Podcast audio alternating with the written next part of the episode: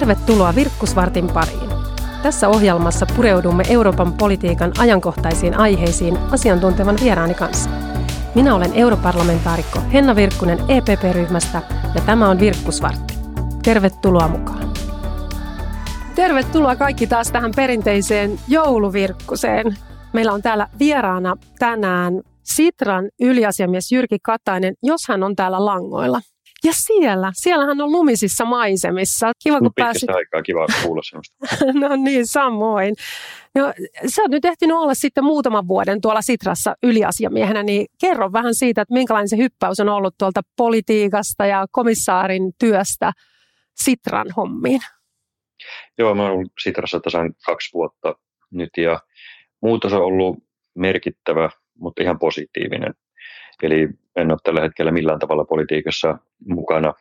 Tulevaisuutta kyllä mietiä yhteiskunnallisia asioita, mutta en niinkään tämmöisen lainsäädännön tai lainsäätäjän näkökulmasta. Me kyllä itse asiassa ollaan hyvinkin aktiivisesti Sitrana yhteydessä komissioon ja parlamenttiin esimerkiksi reilun datatalouden säätelyn aikaansaamiseksi tai kiertotalouden edistämiseksi tai tämmöisissä asioissa, mutta uusi tehtävä, uusi elämänvaihe. Se on ollut iso hyppäys, mutta erittäin positiivinen, mutta kyllä minä erityisesti on ikävä sitä Brysselin elämää. Siinä se, se oli ehkä se, joka, jota, joka jäi niin kuin politiikasta vielä vähän niin kuin, tai sitä jäin kaipaamaan. Joo, tämä vuosi on ollut, sinulla nyt poikkeuksellinen vuosi siinäkin mielessä, että täytyt viisikymmentä vuotta. Onneksi olkoon, Jyrki. Kiitos, kiitos. Minkälaista on tuota viisikymppisen elämä? Se on mulla edessä nyt sitten ensi kesänä vasta, niin tuota, minkälaisia kokemuksia sulla on? No hyvin pitkälti samanlaisia kuin neljä ysillä. Eli hyppäys ei ole niin iso kuin komissaarin ei, tehtävästä Sitran hommiin. Ei, kyllä se on merkittävästi pienempi. Että tuota, mä oon päättänyt, että, että tästä eteenpäin mä joka vuosi pelaan paremmin tennistä kuin edellisenä vuonna ja Ja sitten mä vähän miettinyt, että onko elämän asenne kohdillaan, että mitä, mitä tässä nyt pitäisi vielä muuttaa, mutta en mä ihan hirveästi ole muutettavaa keksinyt aina vähän totta kai ja, ja aina voi kasvaa ihmisenä ja henkisenä. Ehkä nämä merkkipaaluvuodet on vähän semmoisia, että ne sitten niin kuin kannustaakin vähän miettimään asioita, mutta en mä ole ihan hirveästi murehtinut aikaa. Mm. Onko tota, sulle tullut vielä mitään viidenkymmenen kriisiä? Ei, ei enkä usko, että, että tulee. Eli et ole moottoripyörää hommaamassa? Ei, eikö mä tota, olen ajatellut, että mulle toi metsästys ja tennis riittää niin kuin tältä, tältä villityspuolelta. Niinhän sä nyt ajattelet vielä, mutta kun tässä kevät tulee, niin sulla voi mieli muuttua. Mutta tuossa tota, viittasitkin aikaisemmin siihen, että itse asiassa Sitrassa teet aika paljon samojen teemojen kanssa työtä, mitä teit tuolla Euroopan komissiossakin, eli hyvin paljon... Sitra on ollut aktiivinen edelläkävijä Suomessa nimenomaan digitalisaatioon liittyvissä asioissa. Siellä viittasitkin varsinkin datatalouteen ja sitten toisaalta ilmastonmuutostyössä kaiken kaikkiaan ja erityisesti kiertotalousasioissa. Kyllä.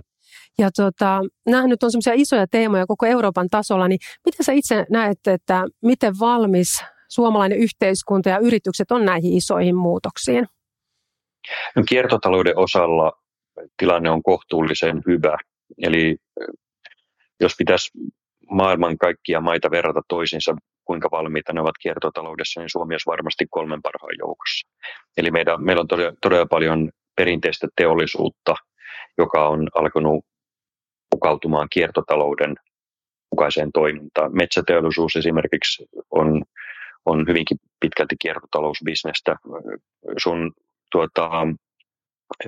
Lähellä kotia Henna Äänekoskella on Valtra traktoritehdas, joka on muuttanut liiketoimintamallia siten, että he, kun myyvät traktorin, niin he pyytävät panttimaksun vaihdelaatikosta sen takia, että he haluavat saada sen käytetyn tai rikkonaisen vaihdelaatikon takaisin, koska he vaihtavat sieltä vain muutamat osat. Se on aivan kuin tuliterä ja myyvät sen uudestaan eteenpäin. Eli Eli tuota, he ovat muuttaneet liiketoimintaa. Eli Suomessa on tämä perinteinen teollisuus tosi hyvin kiertotaloudessa mukana, mutta datatalous on sitten vähän, vähän isompi murhe. Jos verrataan suomalaisia yrityksiä ruots, ruotsalaisiin yrityksiin, niin ruotsalaiset ovat aika, aika kaukana meitä edellä. Ja tämä on, tämä on nyt yksi sellainen aihepiiri, johon Sitra keskittyy, eli me yritetään auttaa suomalaisia yrityksiä perinteistä teollisuutta, mutta myös uusia yrityksiä jakamaan dataa ja hyödyntämään dataa uusien palveluiden luomiseksi. Ja sitten me ollaan todella iloisia siitä, että E U on suunnannäyttäjä datatalouden sääntelyssä. Data on raaka-ainetta, ihan niin kuin puu tai, tai malmi niin, tai mineraalit, niin sille pitää olla reilut pelisäännöt. Ja, ja tuota, E U on tässä nyt, nyt muita markkinoita edellä, ja me yritetään tsempata ja kannustaa ja opastaa komissio oikeanlaisiin esityksiin. Joo, kyllä niin kuin viittasitkin, niin kyllä Suomessa on paljon näihin, näihin niin kuin hyvää osaamista, ja sillä tavalla, kun itsekin olen tuolla Euroopan parlamentissa nyt ollut nämä kaikki vuodet, kun on siellä ollut, seitsemän vuotta, reilukin jo, niin tota, ollut teollisuus-, energia- ja tutkimusvaliokunnassa, ja nimenomaan edistänyt näitä sekä digitalisaation, että toisaalta päästöjen vähentämiseen liittyviä asioita, niin niissä on ollut ilo edustaa tietysti suomalaisia sen takia, että Suomessa yrityssektori, teollisuus, yhteiskunta on niin positiivisesti suhtautunut näihin asioihin. Eli täällä nähdään, että se tuo meille kilpailuetua, jos me ollaan edelläkävijöitä Kyllä. puhtaissa teknologioissa ja digitalisaatiossa. Joo. Kyllä se... joo, se on suomalainen tuota, talouselämä tai elinkeinoelämä on esimerkiksi nyt ilmastokysymyksissä todella edelläkävijä. Siinä on tietysti huoli ilmastosta, mutta myös siinä nähdään niin kuin valtava mahdollisuus. Eli edelläkävijät yleensä saavat parhaimmat markkinaosuudet ja ovat, ovat edellä sitten muita. Ja sen takia suomalainen teollisuus on, on tuota, lähtenyt niin kuin markkinatalouden keinoin ratkomaan ilmastonmuutosta. Tähän ilmastonmuutokseen liittyen, niin te olette Sitrassa tehnyt semmoisen tosi kiinnostavan innovaation silloin aikoinaan. Eli teillähän on tämmöinen hiilijalanjälkilaskuri siellä kehitetty, missä Kyllä. jokainen voi niin kuin itse laskea se hiilijalanjälkensä. Ja onko näin, että se on nyt myös kansainvälisesti levinnyt? No joo, kyllä on. Me tehtiin tämmöinen elämäntapatesti. Alun perin oli ajatus, että olisipa hienoa, jos viisikymmentätuhatta kertaa joku sen tekisi, tai viisikymmentätuhatta suomalaista sen teki, tekisi. Se tarjoaa sen oma, oman elämän hiilijalanjälkilaskuripalvelun, mutta se myös tarjoaa keinoja, kuinka sitä hiilijalanjälkeä voisi pienentää. Ja, ja tuota, nyt sitä on tehty yli miljoona kertaa, eli se on jo Suomessa ollut menestystarina, mutta nyt viime viikolla saatiin tietää, että Lontoon kaupunki aikoo ottaa tämän Sitran tekemän elämäntapatestin käyttöön. Toki se tietysti käännetään englanniksi ja, ja modifioidaan Lontoon elämään sopivaksi, mutta se menee nyt sinne lontoolaisten käytettäväksi. Ja, ja komissio on nyt meitä pyytänyt levittämään sitä koko E U:n alueelle. Meillä on nyt semmoinen projekti, jossa on jo useampia jäsenmaita eri puolta Eurooppaa, jossa, jossa tuota, autetaan eri jäsenmaita ottamaan se käyttöön. Ja me ollaan tosi ylpeitä siitä. No se on kyllä tosi hieno juttu, koska tiedetään, että ihmiset on kyllä kiinnostuneita siitä, että miten voisi vähentää sitä omaa hiilijalanjälkeensä ja mistä se muodostuu. Ää, miten sä oot, Jyrki, itse yrittänyt vähentää sun hiilijalanjälkeä, olla ilmastoystävällisempi? No ne on näitä hyvin arkisia, jolloin kuitenkin tietysti, kun me kaikki tehdään samaa, niin on aika iso merkitys. Eli mä oon ruvennut itse asiassa syömään kasvisproteiinia enemmän kuin vaikkapa kaksi vuotta sitten korvaamaan lihaa. No sitten tämä punainen liha meillä tulee metsästä, että, että se, se on niin kuin sinänsä meidän perheessä jo tämä luontoisetu. No autoa vaihtamalla pystyy aika paljon vaikuttamaan, se, se on tehty. Ja, ja sitten itse asiassa tarkempi harkinta vähän siellä täällä, että mitä tein. Nämä kulutustottumukset on niin valtavan isoja, koska tuota... se vähentää yksilön hiilijalanjälkeä, mutta se myös luo markkinat kestävämmille palveluille ja tuotteille. Ja tätä kautta niin kuin tämä talouselämä muuttuu rakenteellisesti kestävämpään suuntaan, kun asiakkaat pyytävät sitä. Joo, se on, se on juuri näin, että ne tavat, miten yksittäiset kansalaiset voi vaikuttaa ympäristöön, ne tulee tietysti juuri siitä omasta liikkumisesta, asumisesta, energiamuodosta ja kuluttamisesta, kaiken kaikkiaan ruuasta muun muassa. Että, mutta se on ihan Kyllä. kiva käydä tekemässä se hiilijalanjälkilaskuri, jos ette ole vielä tehnyt, niin siellä Sitran sivuilta se löytyy ja se on ollut kyllä huippusuosittu. Nyt Jyrki Katainen, kun olet itse ollut Sitran yliasiamiehenä tämän kaksi vuotta, niin se on itse asiassa ollut aika lailla se sama aika, kun me on kärsitty tästä koronapandemiasta ympäri maailmaa. Niin, ää, mitä ajatuksia tämä koronapandemia itse asiassa herättää, että mitä arvelet, että minkälaisia muutoksia se tarkoittaa, ehkä pysyviä muutoksia ihmisten elämään? No varmaan ainakin liikematkailu tulee aika pitkään aikaa tästä eteenpäin vähenemään. Eli nyt tämmöiset Zoom- tai Teams-palaverit ovat ihan hyväksyttyjä ja yhtä arvokkaita tapaamisen muotoja kuin fyysiset tapaamiset. Toki sitten ollaan myös tiedostettu se, että kyllähän sosiaaliset eläimet eli ihmiset tarvitsevat toisiaan ja fyysisellä tapaamisella on myös oma arvonsa tai on iso arvo. Mutta että ehkä tämmöinen niin kuin tarpeeton matkailu tulee vähenemään, mikä on, mikä on ihan järkevää kaikkien kannalta. No toinen on sitten se, että ehkä tämä on pistänyt miettimään tämmöisiä yllätyksiä ja, ja tulevaisuuden skenaarioita, että, että asiat ei välttämättä etenekään lineaarisesti, vaan niihin voi tulla tämmöisiä muutoksia. Ja, ja se on hyvä asia siinä mielessä, että kun tämä elämä tulee olemaan arvaamattomampaa kuin mitä ehkä tästä kolmekymmentä vuotta taaksepäin katsottuna, niin kun siihen asennoituu sillä tavalla, niin, niin sitten muutokset ei ole niin pelottavia. Ja, ja ehkä jos ottaa vielä ihan eri alueelta yhden esimerkin, niin mä luulen, että tämmöinen maaseutu-kaupunkivälinen ö, vastakkainasettelu tulee vähenemään.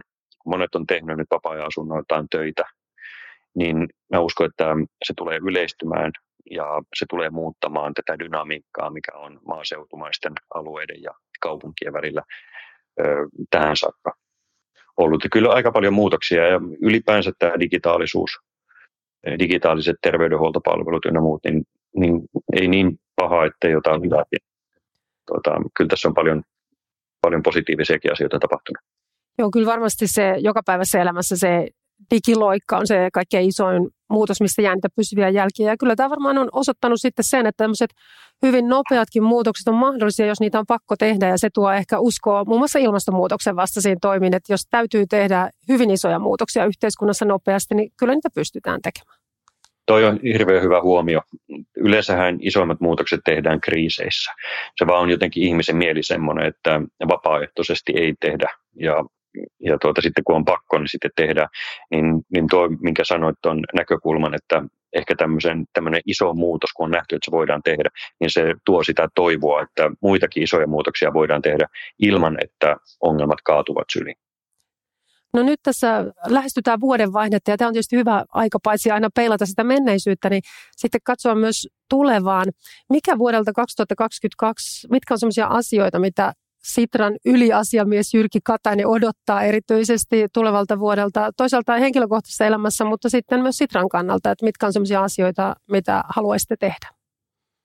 Jos mä aloitan tästä työroolista, niin, niin ensinnäkin kun meillä on nuo aluevaalit tulossa ja hyvinvointialueet perustetaan, ja ne on monien mielestä aika, aika tai se alue, hyvinvointialue on aika sekava konsepti.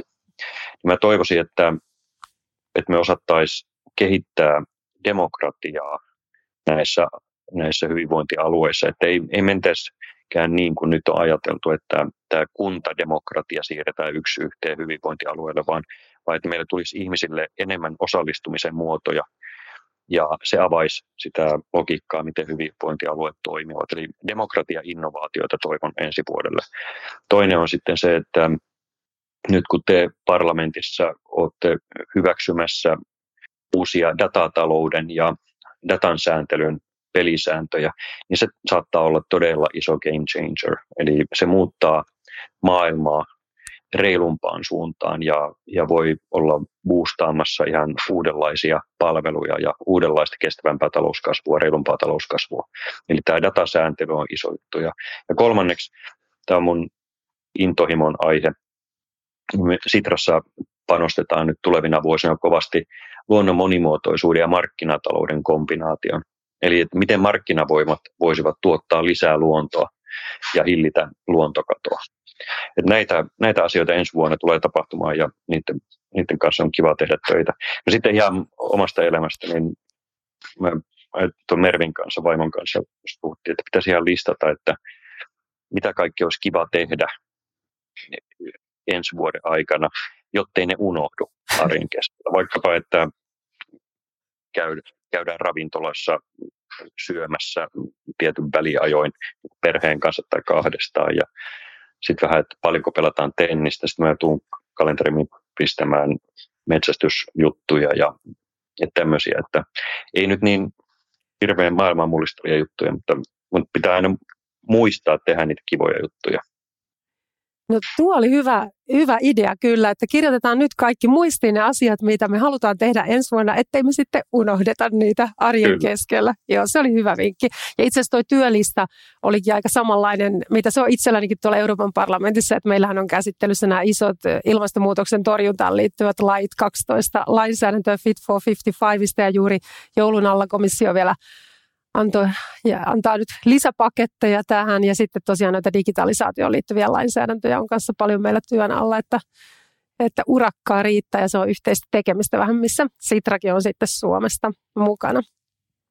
No meillä oli, Jyrki, yleisöllä mahdollisuus esittää kysymyksiä myöskin, ja nämä oli tota, monet nämä kysymykset pohjautikin siihen, mitä, mitä yleisö oli toiminut, kysytään, mutta sitten oli vielä yksi, yksi kysymys, missä kysyttiin, että oletko valmis lähtemään kokoomuksen presidenttiehdokkaaksi?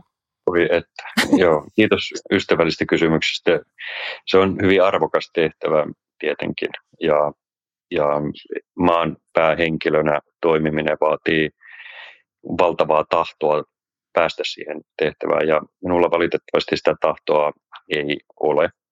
Eli olen saanut politiikassa tehdä tosi paljon. Melkeinpä, melkeinpä kaikkea, paitsi nyt just presidenttinä en ole ollut. Mä nautin nyt kovasti tästä uudesta elämänvaiheesta, joka ei ole ihan niin, niin poliittista, yhteiskunnallista toki. Eli, eli tuota, mä jätän tällä kertaa nämä kilpailut väliin ja, ja asetun sitten jonkun toisen ehdokkaan tiimiin. No täällä ollaan nyt tietysti pikkasen harmistuneita, koska toivottiin, että jouluvirkkusessa olisit ilmoittautunut ehkä presidenttiehdokkaaksi, mutta onneksi tässä on aikaa nyt vielä sitten harkita. Tässä on vielä muutama vuosi aikaa noihin presidentinvaaleihin. Mutta nyt lämpimät kiitokset Sitran yliasiamies Jyrki Katainen ja oikein hyvää vuodenvaihdetta. Kiitoksia samoin. Kiitos. Moi moi. Moi moi.